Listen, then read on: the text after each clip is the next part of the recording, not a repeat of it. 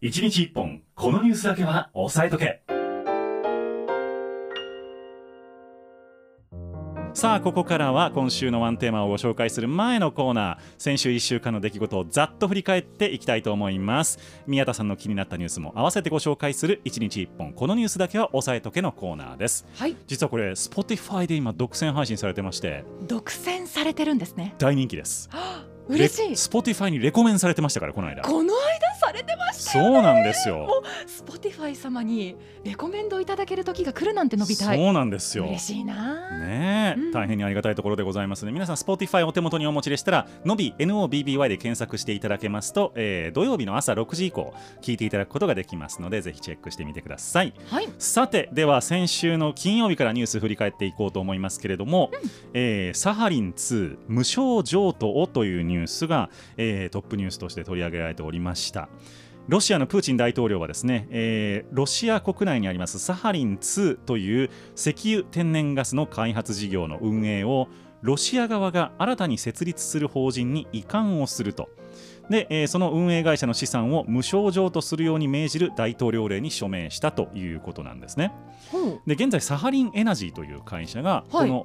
おーまあ、事業をやっているんですけれども、サハリン2というところで,、うでここにはですね三井物産とか三菱商事あとイギリスからはシェル、まあ、今撤退してますけども、う。うんま、あ、そういった会社がは参加している資本参加しているんですねう。ん、うん。で、えーまあ、当然その分権益をもらっている要はそこから産出するガスとかうん石油を日本に輸入する権利をもらってるんですがはい。もう一個新しく会社を設立をしてうんこのサハリンエナジーの資産を全部移転しますよということをプーチン大統領が勝手に決めました。え、でこれに従わない場合は、うんえーまあ、権利を失う可能性がありますよとうんいうことで三井物産とおー三菱商事に対して通告をしているとえ、いうことなんですが、まあ、どういう条件でというのがちょっとまだはっきりと漏れ伝わってきておらずはい。でかつ日本政府側からは今のところアクションはないということで今日最新のニュースだとなってましてちょっとですねひょっとしたらこのサハリンからのガス石油の供給というのがうんうん。ちょっと来なくなる可能性がゼロではなくてえそうなると日本の電気料金ガス料金大きく上がってくる可能性が大体日本の国内の消費量の9%ぐらいを頼ってますのでー、あ、そうなんですね。非常に大きなあー打撃となる可能性がございますえ。ー。結構なんか一方的な通告、こんなことがあり得るんですね。これがカントリーリスクというやつですね。はあ。正。常不安定な国に、まあ、はい出資をしたり商売を相手国としてしまうと、うん。取りっぱぐれてしまう可能性というのがございます。なるほどです。はい。金曜日どう金だったで曜し日ょう。、はい、気になったニュースなんですけれども、100年以上猛暑日になったことがない関東の街があるというニュースです。関東でですか。関東なんです。へえ。千葉県のうん勝浦市、はいはいはい。ここが、えー猛暑日に100年以上なったことがないとのことで、あら、そうなんです。海沿いのね、町ですよね。勝浦そうなんですよと。いうとおっしゃる。通りお魚おで、魚の美味しいところですよね。あ、お魚も美味しいんですね。そうそうそうで、この海沿いっていうのがポイントらしくて、うん。そこの海の気温あと海水温がはい低いために、南から入ってくる熱い風はいはをいそ。の海の上で冷ましてくれるんですって。うんうんうん。そのことによって吹いてくる風がすごく涼しいのであの夜になんかなるともう半袖じゃ寝れないくらい涼しいんですってへえ、天然のクーラーですね。そしたら。そうなんですなのでまああのなんでしょう避暑地というかはい。あんまり知られてない避暑地として勝浦市涼しくていいねっていうニュースが出てました、あ、なるほどね。すごいですよねえ、ちょっとこの夏行ってみたいなと思いますよね。そういうでのす聞よくとねね。ですよね暑そうだし。うんうん、そうそう、うんクーラーもここの住民はほとんど使わなくてもいいということなのでそうあんまり人が行くとまた暑くなりそうですけどね。あの人口密度で。確かにうねんそうなんですでもその海が決め手となってなるすほごどねく涼しいみたいなのでぜひちょっとこの夏行ってみましょちょっと伸びたい社員旅行行きましょうか。う連れて行ってくれるんですあか、あの個人個人です。なんで当たり前じゃないですかそんなノビーさんのポケットマネーで美味しい海の幸を食べたい です困うん、2日の土曜日です。 ってる困りますよ。えー GPIF10 兆円黒字というニュースがございました。さあ、GPIF なんでしょわかりませんあう。何でこすれはか覚えておいてください。 GPIF 年金積立金管理運用独立行政法人です。長い絶対覚えられません大丈夫です。これ年金、年金でございます。うんうん公的年金の、はいえー資金を運用しているところなんですけれども、おーそうなんです。これですね、えー10兆円2021年度黒字がございましたと黒字が10兆そうなんです円ボロ儲けしていらっしゃるでもともとじゃあいくらか元本がいくらかということなんですけど、はい大体200兆円なんですだから5%儲かってるんですそれってすごいことですよすねごいことですえー、うまいこと運用いただいているんですねそうなんです知らない間に我々の国民年金とかの、えー積立金ですねはい国民年金皆さんこの GPIF が運用しているお金で国民年金とか給付されていると思っている方結構多いんですけども、はいはいこれはあくまでも積立金これまでに余った金を積み立ててきた基金なんですあ余っているお金そうですじゃあもしマイナスになったとしてもそんなにリスクはないこれがマイナスになったとしても、はいあのー年金給付に影響はないんです、えむちゃくちゃいいうまいい、やそうなんですよねちなみにこれスキ世ームで界最大です、えー、そうなんですか、はい、ここまで年金基金あの積立金がある国っていうのは日本だけなんですねそうなんだで、えー積立金をお今200兆円ありますとこれはいもともと100兆円ぐらいだった積立金を運用で200兆円まで今増やしてるんですよそれも増やした結果が200兆円そうなんですむっちゃ増えてるんですだねからみんなねアベノミクスでうん全然恩恵を受けてないって思われてると思うんですけど、はといんでもないことなんです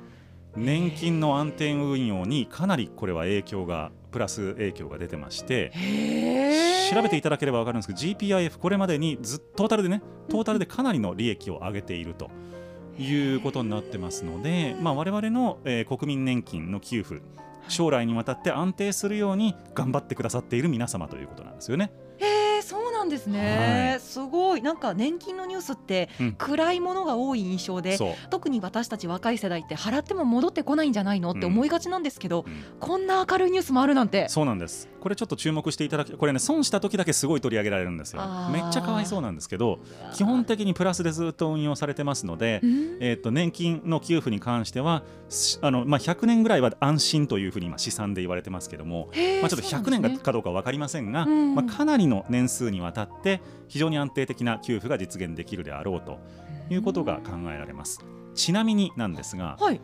あの受け取れるかわからないみたいなことをおっしゃったじゃないですか。はい年金って老齢年金だけじゃないんですねほう。今おっしゃってるのは65歳70歳から受け取る老齢年金ってやつですよね。あそれしか知らなかったですそれ以外にも、はい障害年金とか遺族年金あーというようなものがありまして、うんうんうん例えば、まあ、あの体の機能に、えー障害を負ってしまった場合は、はい障害年金が給付をされます。そうなんですかされますへえとかあと遺族もちろん要件ありますよ要件ありますけども、あと遺族年金、要は、えー大黒柱になる人が亡くなってしまった場合にその家族に生活費の一部として年金が支給されるとかそうなんですかすごいたくさんの保障機能が実はあるのでへえ年金はですね実はものすごく優秀な制度うーんです確かに、はいな月々その1万か2万か、まあ、それくらいの、まあ、掛け金でそうですの割にはリターンが割とリターンいただける機会が多いんですねでしかもその給付金にも国庫からのお金がちゃんと入ってるのではい税金を取り戻すという意味 でも年金はですねぜひちゃんと払ってもらった方がいへーいそういうものだというふうに覚えておいていただければと思いますそうなんですねはいちょっと長くなりましたが、うん土曜日どうだったでしょうか土曜日はいセブンイレブンの新スイーツほうナウリバーが発売され ましたなうナウリバーこちらはいはいはいセブンイレブン広報の方にはい今川焼きと違うんで すか問い合わせがあったそうなんですけど、はいはい違うそうなんですよナあウリ今バー川焼きなのになうリバーではないあななうなうりりばばーーなのにな今のに川焼きではないってことですねそうなのです全く異なる商品ということでほうほうほうまあ、何が一番違うのかというと、はいまあ、今川焼きというと温めて食べるというイメージが強いですよね。はいはいはいで今回この Now River はですね、 はいあの冷凍食品なんですけれども、はいあの解凍いただいて冷たいままでも美味しく召し上がれる。なるほどねなので今川焼きではないという主張なんですけれども、はいこちらあの裏面の表示を見ていただくと、はい商品名今川焼きって書いてなるんでそやうねんじゃあ別にルー大柴さんが絡んでるとかっていうことではないんですね。ではないではないんですけれどもあの Now River ですから Now River ですねはい覚えておいてくださいあ。りがとうございます。 インパクトはでかいな。面白いや名将欄今川焼きなのが一番ちょっと受けましたねはいえ、えー、3日の日曜日でございます。はい必要なくなった予算、過去最大ということでございまして、ん2021年度の国の一般会計の概要は決算が行われまして、概要が判明しましたと。はいで、税収は過去最高だった、まあ、これいい話なんですが、うん結果的に使う必要のなくなった不用額が過去最大の6兆3000億円とうんいうことになりました。えーこれ予そうなん算そう予算組んでたんだけれども、うんコストが節約できたりとか、うんそこまで必要なくなったっていう分を、まあ、圧縮できた金額ですよねですかえーこれを合計すると6兆3000億円、節約にしてはけき桁が大きいですねまあ、規そ模のがすごい範囲が広いですからね国の予算なんであーまああのまあ、それに加えてですね繰越額来年に繰り越しますよっていうのがまた20兆円以上あったということでございましてえー、それだけ聞くとすごく余ってるようにそう感じますね。だから、あのまあ、もちろんね無理に使う必要はないですからう、んあのいいことではあるんですけれども、はいまあ、前年度、まあ、その20兆円繰り越すっていうのもうんそもそもコロナ対策費って30 32兆円かぐらいやってたうちの20兆円とかって、まあ、それだけじゃないですけどねへー余っとるやんけとそうなんですねところもありまして、うん えー意外と国の財布これからまあ改善していく余地は結構あるんじゃないかというお話でございました。へー意外でしそうたなんです、うん週明け月曜日でございます、はいさあ宮田さん今週日曜日何があるでしょう選挙正解です参議院選ですよね参議院選挙でございます、うんえー参議院選挙の情情情勢ですけども、はいえー自民公明で改選過半数の勢いと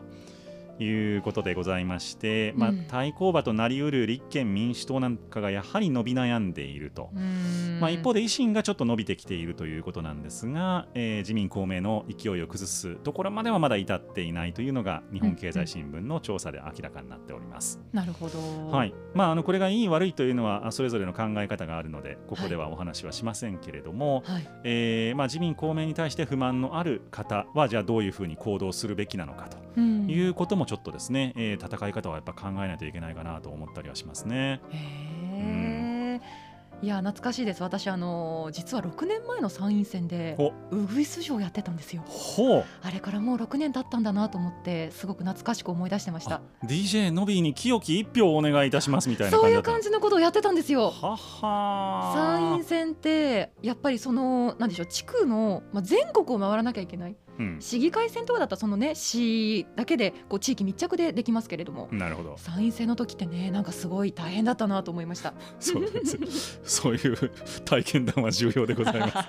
すさあ月曜日どうだったでしょうかはい月曜日の気になったニュースが、はい世界一黒いポルシェが岐阜で誕生したというニュースで見すた写真見ました、はいもうまるでブラックホールかのような、なんか切り抜いてあるみたいな感じでしたもんねそうなんですよなんかもう画像加工して、うんなんかあの そこをね見えないようにしてるのかなみたい思なったあの雑誌でジャニーズがねあのなんだ雑誌に載れないから黒抜きにしてあるみたいなそういう感じなのかなと思うくらいの真っ黒なポルシェがはあ誕生したということででこれあの世界一黒いと言われている塗料で、えー黒色無双あほうほう新黒色無双っはいていう塗料があるらしいんですけれどもこれはまあその、えー、と反射率はい光を反射する率が0.6%とのことでめっちゃ吸収するんですねじもうゃほとんどの光を吸収するのであはい夜間の運行夜間のその運転ははいかなり危険なんですって、なるほどねもう視認性が著しく落ちるとそっかそっかなので運転するときには、はいえー、とその警察なんかにも届け出を出して安全を確認した上であの運行さ運用されたそうなんですけれどもはあええええなんかスパイとかが使えそうですけどね確かにねね夜の街を映画の見過ぎでございます さあ火曜日でございます、はい実質賃金2ヶ月連続減というちょっと暗い話題でございましたけれども悲しい毎月勤労統計というものがございまして、うん物価変動の影響を除いた5月の実質賃金前年同月比で1.8%の減少となりました、まあ、これはですね、えー、と物価変動の影響を除いてますので要するに物価が上がっていると実質使えるお金減るよねっていうそこまで加味したあ数字なんですね。加味して下がってるんですねそうですすそうですだからへーやっぱり物価の上昇の影響、はい賃金自体は上がってるんですよはい、ただ物価の上昇がそれを追い越してしまっているという状況でして、うんえーまあ、特にガソリンうんなどの、おーまあ、資源高というものがやっぱり影響してきているということが言えそうですなる。そしてこの日ですねもちろんもう一個ありまして、はい中国の個人情報10億人分が流出したんじゃないかという、えーえー報道がございましたこれ僕最初見た時飛ばしかなと思ったんですけどそうでもないっぽくて、あらえー人類史上最高の最大の個人情報流出事件かみたいな報道が今出ております。えーただあくまでも未確認情報ということなのでちょっと、うんえーこのこれぐらいにとどめておきたいと思いますがそんな事件があったというところでございます。もうやっぱ国の人口が多いと規模も大きくなりますね。そうですね、まうんあ、それ以上の情報を一元管理しているところは多分ないはずですから、あそっか、うん確かに。もう後にも先にも多分ない、ええまあ、インドとかがひょっとしたら、ああ今後ね。はいうんありまあ、ありえるとしたらそこってことですないと思いますけどへえ。火曜日どうだったでししょうょう。火曜日の気になったニュース。はい。ニューヨークのうんホットドッグ早食い大会で、うん須藤美希さん8回目の優勝というニュースです。はこれ、うん一つのホットドッグあはい、どれくらいのお時間で食べると思いますか。えでも秒ってことですよね多分ね秒です秒です。え15秒ぐらいおっしゃる通りで。あ本当です15秒で一本。いやー喉詰まるないやどどうやって食べたらそんなスピードになるのかがわからないんですけどこの須藤さんすごく強いあのこれも歴代優勝されている方らしくって、はいで今回のその、えっと、2位の方はまあ前回は、えっと、須藤さんが出場されてなかったので1位だったそうなんですけれども、うん今回2位の方と大差をつけての優勝はあということです14個の差がついているそうですすごいな圧倒的強さいやそこまでいくとやっぱすごいですねねなんかもう丸丸飲みに近いような速さですようんね、まあ味わってはないでしょうねそうですよね、うんでもあのその大会の様子とか見ていると苦しそうな感じを一切出さずあまあそれ大事ですねペロリと平らげていらっしゃいました日本人として食べ物を大事にしていきましょ すごいですねうはいはいさあ8日の水曜日でございますけれども、これあのほぼ揉めてなかったんですがトルコが反対してましたとよというフィンランドとスウェーデンの NATO の加盟、うんえーこれがあー加盟をすることが基本的には承認承認されたという状況でございまして、まあ、トルコがなぜその手のひらを翻したのか返したのかというのはちょっと謎ではあるんですが、トルコの物価上昇率って今どれぐらいか知ってますえー、ちょっと想像もつかないです大体70%ぐらいなんですよ。なな え 70%? そうハイパーインフレじゃないですかそうなんまあ、そこまでいってないんですけど、えっていうぐらいちょっと国内の経済状況もよろしくないので、えはいはい、まあ、何らかその辺の支援とかっていうのを取り付けたい思惑があるのかもねっていうあ感じはいたしましたーなるほどいはいろんな思惑がありますね、水曜日どうだったでしょうか水曜日お邪魔女ドレミがお YouTube で全話公開というニュースあすはいですいや何温度差を感じましたお邪魔女ドレミ ですよ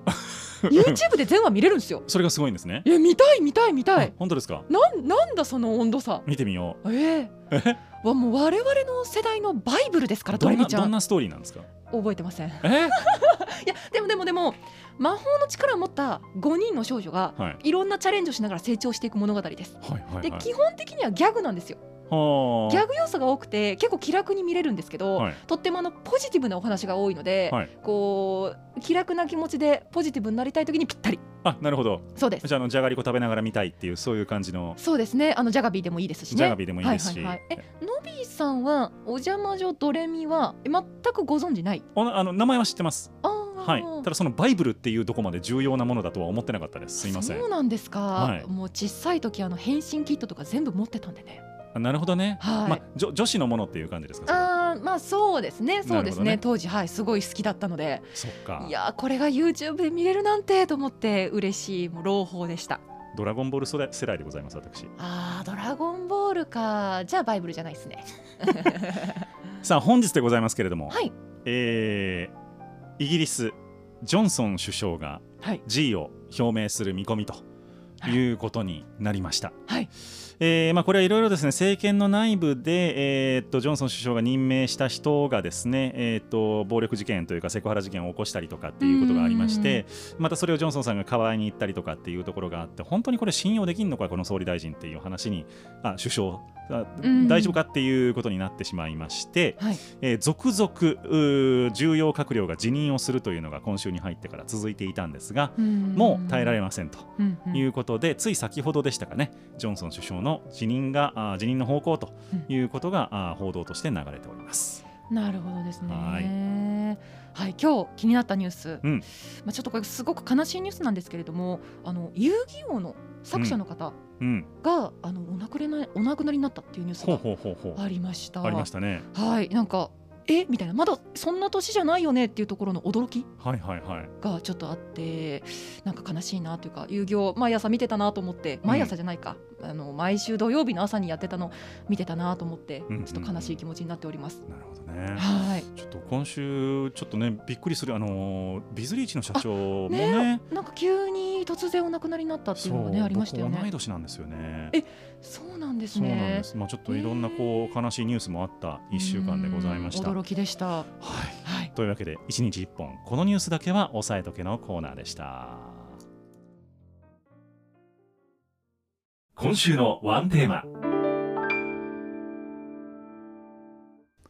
さあ今週のあと1日をワンテーマで乗り切る情報バラエティ番組「週刊の B タイムズ」今週のワンテーマのコーナーですイエイ。毎日毎日読み切れないほどの情報が押し寄せる現代社会そうは言っても世の中の流れを読み解くために必要な情報は限られておりますこの番組では DJ のびーが過去1週間のニュースを振り返りまして最も重要だったなという世の中の流れを分析しまして一つのテーマに集約してお届けしていきますはい。お願いします。今週のテーマ、うん気候変動対策そろそろ本腰入れないとと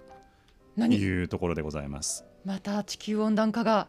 いや進んでいる。だって梅雨明けやばかったでしょうもう暑かったです。びっくりしますよねあの暑さ本当にあの体温とほとんど同じくらいいのやそ気う温。そうそう信じられませんでした。ねまあ、そういう、まあ、近年、まあ、ずっとね異常気象とかはいっていうことを言われているわけなんですけれども、うんまあ、これはあの本温室効果ガスの排出を減らすということが重要になってくるということが言われております。はい。で各国が2050年っていう一つの目標に向かって動き出しているわけなんですが、ちょっとそろそろですね本腰入れないとやばいんじゃないのという話題がいくつかございましたのでそれを中心にお届けをしていこうと思います。はい。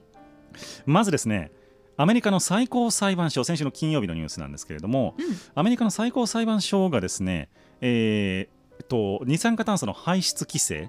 について連邦政府が抑制をするということははい。これは、えー違法だとえ？いうふうに判断を示しました。あら。はいまあ、これはあのいわゆるその企業が排出しする権利とか自由に経済活動を行う権利を、はい。えー妨げるものであるとうんいう判断を示したということで、うんえーアメリカって結構その原子力とか再生可能エネルギー進んでるイメージありますが、はい。それでもまだまだ6割はですね、えー、と天然ガスと石炭なんですね、うんはいでまあ、再生可能エネルギーは2割あと原子力っていう感じなんですけれども、はい。まあ、そういう中でですね2050年に、えー実質ゼロを目指していくというのはちょっとうん。おーかなりのスピードで巻いていかないとちょっとしんどいんだけれどもうん。でもっていう感じで今最高裁判所が判断を示したとへーいうところでございました。なんだかアメリカの最近のそのなんでしょう判決をいろいろ聞いていると、うんなんかこう少し時代を戻っているような感じがする印象の時がありますそね。うなんですよね、うんだから大丈夫かっていうところもあるんですけど、うんまあ、その女性の権利とかっていうところも含めてやっぱりあのもうちょっと若干巻き戻り感が出てきているなと、そうですよね。はいまあ、ただそれもこれもトランプ政権時代に保守派の判事がうんうん多数派になったというところがあー影響してきているのかもねというところもありまして。なるほど。まあ、ある意味ではでもねあはのい三権分立がちゃんと機能しているっていうことでもあると思うんですよ。ああ言われてみれば確かに。そうう。ん、政府が何と言おうと、うん大統領が何と言おうと、うん裁判所は独自の判断をしますと、うん、まあ、ある意味では正しい方向性かもしれない、うんうんうん、いろんな考え方がございます。なるほど。そして土曜日でございますけれども、はい。新電力も小売縮小というニュース。うんえー今、電力の自由化がされてまして、はいえー、と例えばそのドコモ電機とか、えーいろんな会社が、出光さんとか、いろんなところがですねうんうんもともと東京電力とかしかなかったところにうん参入をしてきていると、発電事業で。へえそうなんですね。そうなんです参入してきているという状況があって、うんで電気料金それで下がるかみたいな感じで期待があったわけなんですけれども、うん当然ながら今資源高うんですよね。確かに。はい、で当然あのその発電するコストもそれで上がってしまうわけです。あそっか。まずそれが一つはい。で新電力と契約をするじゃないですか宮田さんが契約をして、うんまあ、宮田さんだけじゃないんですけどもみんなでその契約者が使う電力が新電力の会社が発電できる容量を超えた場合うん。どうするかはいはい。っていうとこれは電力取引所というのがありまして、うん。で裏で余ってるところから買うっていう取引をするわけです。へえ間に合わせるんですね。そううんでここは市場なので、うん需要が高まれば当然価格は上がるわけですよね。そうかそうそうですよね一定の価格でその提供じゃないですもんねそうなんです市場は、うんうんでまあ上限は一応あるんですけどう、んでえっ、とこの間めちゃくちゃ暑くて電力逼迫注意報出たじゃないです出か。てましたねっていうぐらい電力が逼迫をする中で、はい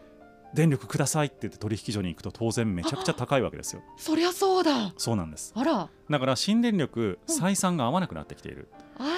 えー、そうかということで出光などの大手もですね、うん新規の法人契約を停止をすると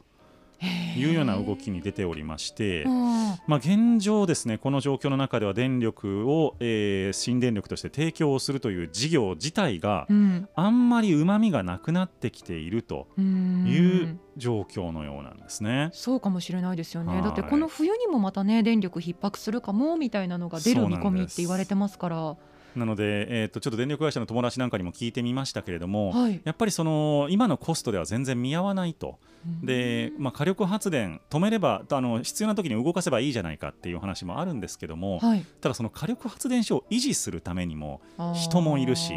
膨大な設備もいるし、うんそれを全部維持するコストっていうのをじゃあ誰が払うんだよっていう話、うんえー新電力はじゃあ必要な時に取引所に行って電力買ってくればそれで OK なのかもう一回ちゃんと議論した方がいいよねっていうお話もございました。へえなるほどですねそうなんですす電気の裏側いろいろあるんです、いやなんか当たり前のようにこうすぐに手に入るものだっていう意識が強かったのでそうですうね、んなんかこういうふうに改めて足りないですってなって価格が上がったりするのを見ているとうんなんか今までこう何気なく享受していたもののありがたみを感じますね。まあ、これだけ停電しない国って本当になかなか珍しくってそうなんです実かは。へえ。途上国あのスリランカ今ちょっと破産宣言しましたけれども、うんああいう国とかでは本当にもう電気が順番につくっていうイメージでえその限定された時間にしか電気が使えないみたいなところも結構あるんですよ。そうなんですね。はいへえっていうところでやっぱり日本がいかに恵まれているかっていうのはちょっと、うんえーみ身に染みて感じておいた方がいいかもしれないですね。そうですね。は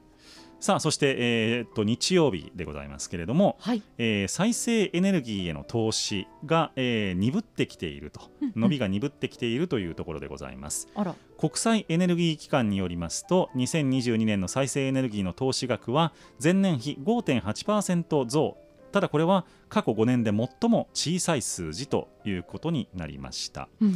で単純になんでこうなってるかというと、はい単純に太陽光パネルとか、えー発電機の価格が上がってしまっていると、ああ。は風力発電機とかのいはいはいはい。なので、えーまあ、その維持コストも上がっているということで、うん電力を頑張って作ってもそれを販売しても大して利益にならないという状況えー、電力を取り巻く状況ってなんかこうどこにもあんまりうまみがないんですね。そうなんですうんだから再生エネルギーはこれまで儲かるからこそ投資が集まっていたというところはあるんですけれども、うんえやはり人々の生活にどうしても必要なものなので、はい。そんなにガンガン値段上げるわけにもいかない、うんうん。そう考えるとですねちょっと今原料は上がる、うん電力を発電するコストがめっちゃ上がるうんでも売り値をそんなに上げるわけにはいかないということで厳しい状況なんですね電。力会社板挟みでございます。大変だな。はい、うんうんさあ、えーそしてですね月曜日でございますけれども、はい。えージェフ・ベゾスさん誰でしょ誰だ誰でし たっけいやなんかでもなんかを開発した人ですよねきっとうアマゾン・ド誰だッっトけコムの創業者です。そうだそうだそうだそうではいはいアマゾン・ドットコムの創業者も世界屈指の大富豪でございますけれどもあーいい響き大富 豪はいこれ大変ですよ多分ねあそうなんですかね 一度はなってみたいこの方がですね、はいバイデン大統領と SNS 上で口論を繰り広げたということでございまして、うんうんえーっとガソリン価格をめぐってですね、うんガソリンスタンドの運営会社に対して値下げを要求したバイデン大統領に対して、うん市場の力学を誤解しとるぞお前はと結構強い言葉で言うんですねはいうんえーいうふうに非難をしたということではい今原油の価格実は下落傾向なんですよあそうなんですか先物市場は下落傾向なんですけど、うんえーにもかかわらずガソリンスタンドの値段が下がってないじゃないかと売価が、うんうんっていうところにえーバイデン大統領は噛みついたわけなんですが、はいいやベゾスさんはあいやいやだって儲けたいじゃんみたいな、ううんん、それがマーケットだからっていう、まあ、この口論を繰り広げたとへえまあ両方そうだけどさっていうそうなんですよ、うっんていうニュースがあったのとへえもう一つちょっと気になったのがですねはいさくらんぼ今年安くないですかって話えー最近でもスーパーで見てないかもさくらんぼ実は安くなってるんですかあのですね東京市場の卸値がはい前年同期に比べ1割以上今安いと相当ですねでメロンも安いと本が安いんですかそうなんですやだ嬉しいでこれたくさんできてるということではなくてあれえーっと異常気象で品質が落ちてしまったのであら高値がつきづらいとえーいうそうかことのようなんですね。うんなので、えーっとまあ、山形県産が主力のさくらんぼなんかは1キロで2054円、これ前年の12%安ということなんですね。結構農家さんが大変ですねそうなんですあらで時期的にも普段はもうちょっと遅いらしいんですけども、ふんふん今もう早く熟してしまってどんどん出荷しているとへーいう状況のようです。なるほどなはい、だからまあさくらんぼ今食べ時っていう見方もできますね。あー確かに今のうちにね安いうちに買って楽しんでおくのもいいかもしれませんそうなんでうす。んさあそして、えー火曜日でございますけれどもはい空気電池再生エネルギーを貯蓄ということでございまして空気電池って何ですかそうなんですそこなんですけど、うんまあ、再生可能エネルギーって、まあ、太陽電池もそうなんですが、はいあソーラーパネルもそうなんですけども、うんあれ昼間しか発電できないじゃないですか。はいはいはい太陽のね光が出てないとそうでこれをまあ主力の電源にしていくためには、うん昼間発電してそれを貯めとかないと、うん夜何も使えないということになっちゃうじゃないですか。はいでそのための、えー電源として空気電池というものの実用化が今近づいているんだそうです。へえ、はいでまあ、この材料の値段が安いということでうん、ものによっては製造コストがリチウムイオン電池の10分の1以下になると、えー、まあ、一方で、うん大きいんですねサイズがああだからその車とかには向かないんですけど、うんうんうんまあ、そんなに土地は気にしないよと、うんたくさんあるよとうんいうところでは安くて大容量に、えーで充電できるこの空気電池というものを使っていこうという動きがあるようでへえす。空気電池ってじゃあ原料空気から発電をするってことですかねあのですね、えー用いるそのあのなんだ、うん媒体が、はいはいはいははいい、そういうところに空気を用いるということなんですけへえどあも、そういうことなんそうですですね液体じゃなくて空気っていうことですね。はいはいはいははいいへえさあそして、えー水曜日でございますね。はいはい、えーっとニューヨークの原油が下落しまして、うんえー1バレル100ドルを割れてきましたとうんいうことで、WTI ウエストテキサスインターミディエイトといううー原油なんですがこれ非常に高品質なものなんですけれども、うんえー100ドル割れでございましてうんでこれはですねアメリカの景気先行き今足元でインフレが大変なことになっててはいどんどん利上げしていると。うんで景気を冷やそう冷やそうと FRB 中央銀行が頑張ってるんですがはいこれ今ちょっと行き過ぎじゃないっていう話になってましてうんでこれ以上行き過ぎると、えー景気を冷やしますよねという予想が出てきているとうんうんういんうことでございまして、えーうんここをですね、あのー懸念をしてうん原油価格も下がっていると。まあう、下がったらみんな使うよねっていうことで大丈夫かっていうところもあるわけなんですけどね。うーんはいなるほどエネルギー関連のニュースが本当に今週は多かったんですねうんそして今日でございますけれども、はいえー原子力と天然ガスが持続可能エネルギーでやるといううー欧州連合 EU の方針が固まりました。ほうはい、というわけで、えー、と天然ガスというものは二酸化炭素を出すんだけれども、うんまあ、これはまあ天然由来ですよねということで一つの持続可能エネルギー、まあ、自然再生可能エネルギーではないんだけどもうん持続可能エネルギーということで、うんえー積極的に今後推進していこうという対象になりましたへえで原子力もクリーンなエネルギーということになりました、へえはい、それでいいのか問題、うんまあ、これはいろいろ議論がございますが、ちょっと釈然としないというか、はいなんかあのなんかそういうルールを変えて有利に立つみたいなのって本当得意ですよねヨーロッパって。そうなんですよねまあ軽くディスられておりますけれど も、うんはい、というわけで、はい、えー今週のワンテーマのコーナーでございましたはいさあここからは、トップ10のコーナーでございます今週のトップ10何でしたっけ今週のトップ10は、うん70年分の歌詞を分析して、うん品質単語トップ10のヒット曲のえっと単語ですね。ナンバー10です生点です。先週と変わらずでございます Future featuring Drake and Thames Wait for You そしてそしてヒット曲に品質する単語第10位、うん涙なるほどね629回涙か出ているそうです。今回その調べている対象の曲の数がはい1343曲です。あまあまあ大きいですねそうですデータベースでいうと、えー、1950年から2020年までの、えー、と発表されたヒット曲をなるほど調べております。続いて第9位ですさあ第9位先週とこちらも変わらずですジャック・ハロー First Class そして第9位は人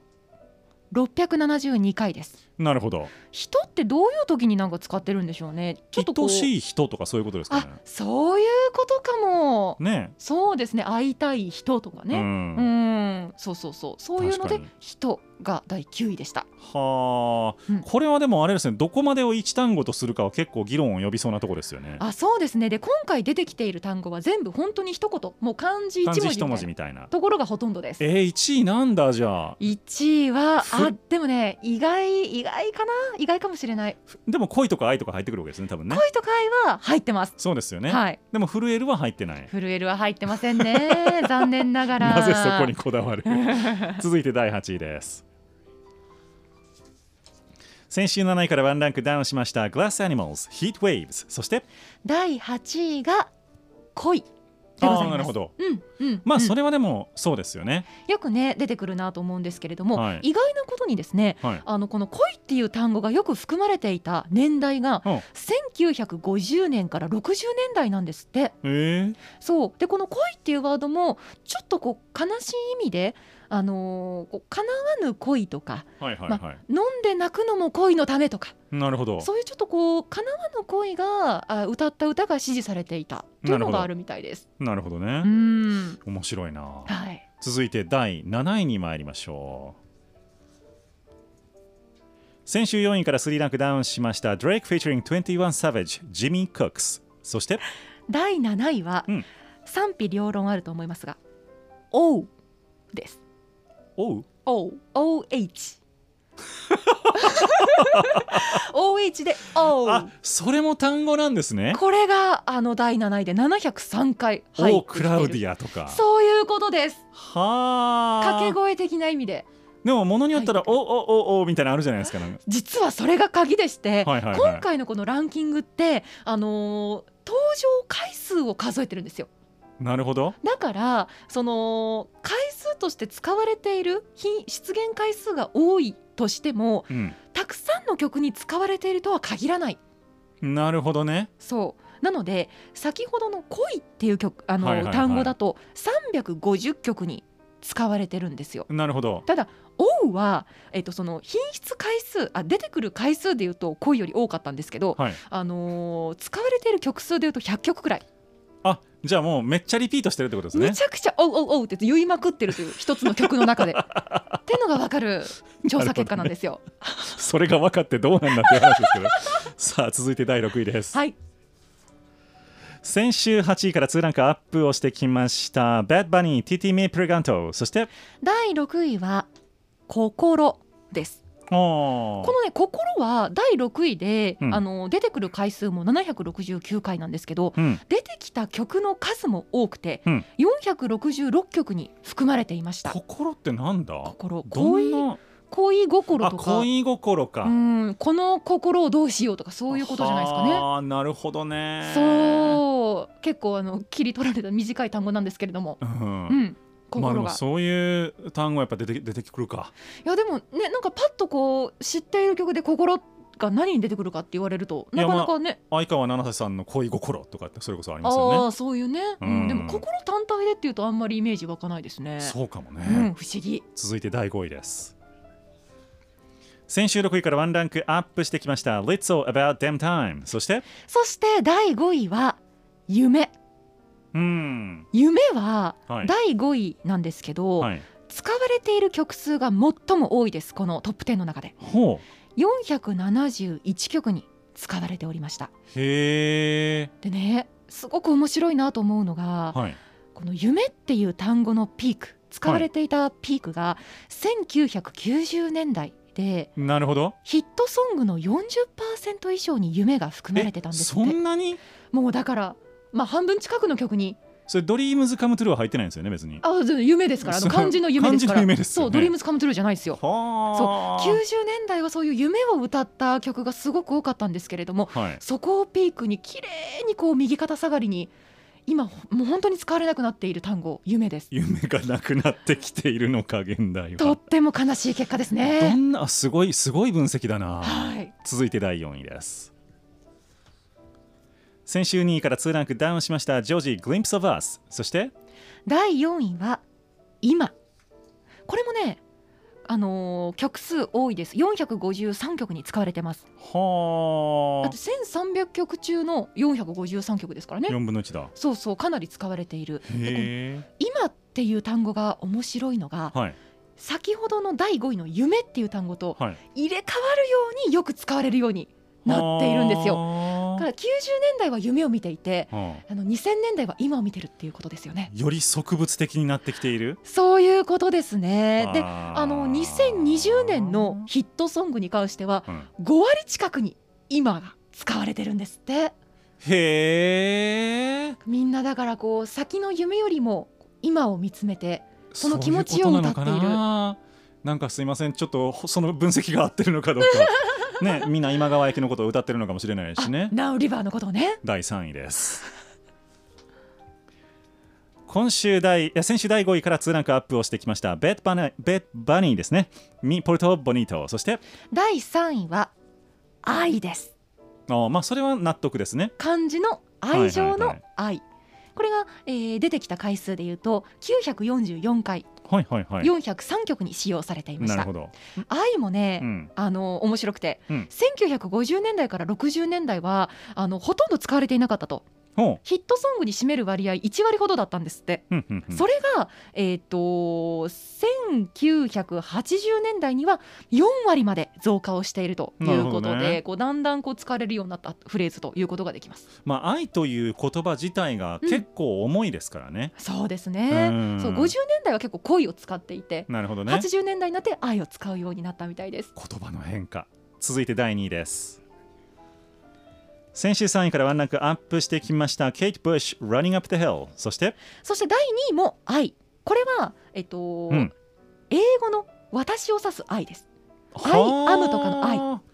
なるほどこ I れが love you 的な I love you 的な、そうです、そうではいす。それが1012回使われていました。たただね、面白いのが、はい第2位ですけど、使われている曲数でいうと177曲。はあじゃあリピートされまくってるってことですねそうです、そうです。ささっきのあの愛情の愛は403曲に使われてていたうんうんうんうんことを考えると、1曲の中に愛っていう言葉がたくさん入ってる。177曲にしか使われてないのに回数は多いわけですからなるほどねそうなんですよお猿の歌は入ってないんですよねお猿の歌はちょっとわかんないですね。そう そうはい。わからんかったかあ、あい、愛か。そそうういうこですとか。あ、そそうれは、それは私の愛じゃないから。通じてなかったです ねすいませんでしたジェネギア、ジェネギアですね。さあ続いて第1位ですこちらも先週と変わらずでございますハリー・スタイルズ As It Was そして第一位は You です。あなた You。英語なんやこれが第一位で1095回えー出現していましたへー意外でしたでしょう。で使われている曲数で言うと202曲なので、これもやっぱ一曲の中で You がたくさん出てきているとなるほど思われます面ね。白いはい。キュレーターの DJ の B がお届けしております週刊の B タイムズ番組はこの後20時台も続いてまいりますが一部地域でお聞きの皆様とはこの時間でお別れですこの番組の一部コーナー音声配信プラットフォーム Spotify そして Voicy で無料でお楽しみいただけます土曜日と日曜日の朝に更新しますので詳しくは番組公式 Twitter の B タイムズにてご確認ください